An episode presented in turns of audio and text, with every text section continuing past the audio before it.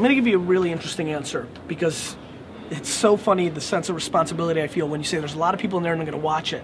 So instead of like giving some sort of fluff answer or something, this is a weird answer. First and foremost, figure out if you're in a position to win. If you work at a company that is too conservative or not um, not rolling with the proper DNA to be able to execute. And I'm not asking you to be a rogue.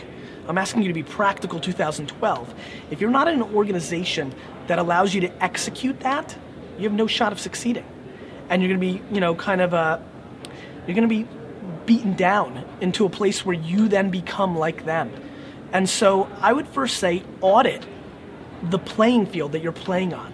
And if you're a hockey player and you find yourself on a basketball court, you need to make a decision.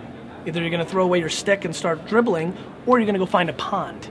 And I think for a lot of you that are here, the fact that you came to hear these type of speakers and you came to this type of event, I highly recommend you think about going to a pond. Number one.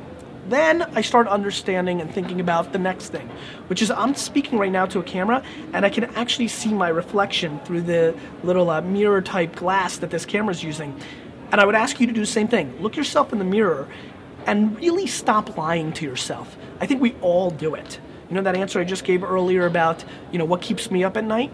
I'm wondering if I'm lying to myself. I wonder if like me caring too much about people and wanting to engage one on one is going to keep me from the biggest heights of my career because I can't scale it and time's running out on me.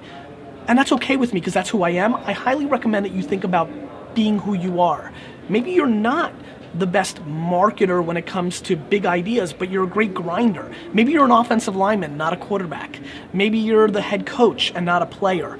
Look at me. In sixth grade, I realized I was more likely to own a team instead of playing for one. Don't lie to yourself. Know your strengths, know your weaknesses, and bet all of it, your entire career and livelihood, on your strengths.